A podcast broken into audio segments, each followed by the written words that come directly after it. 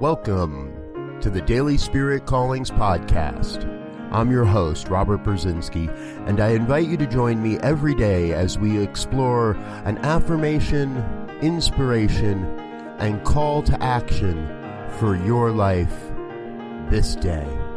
And here is your Daily Spirit Calling for April 10th, 2018. I speak my word of truth this day and claim a life of complete and total health. We are each an expression of the divine blueprint of life. We each hold the keys to unlock our divine nature of health. Our very nature as human beings is one of complete and total health.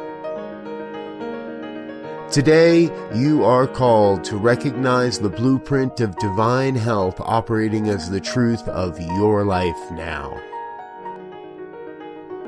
Thank you for listening to Daily Spirit Callings. If you found value in this program, please share it with your friends. Learn more about Spirit Evolving Ministries at spiritevolving.com. Until next time, Peace and blessings. Go forth and prosper.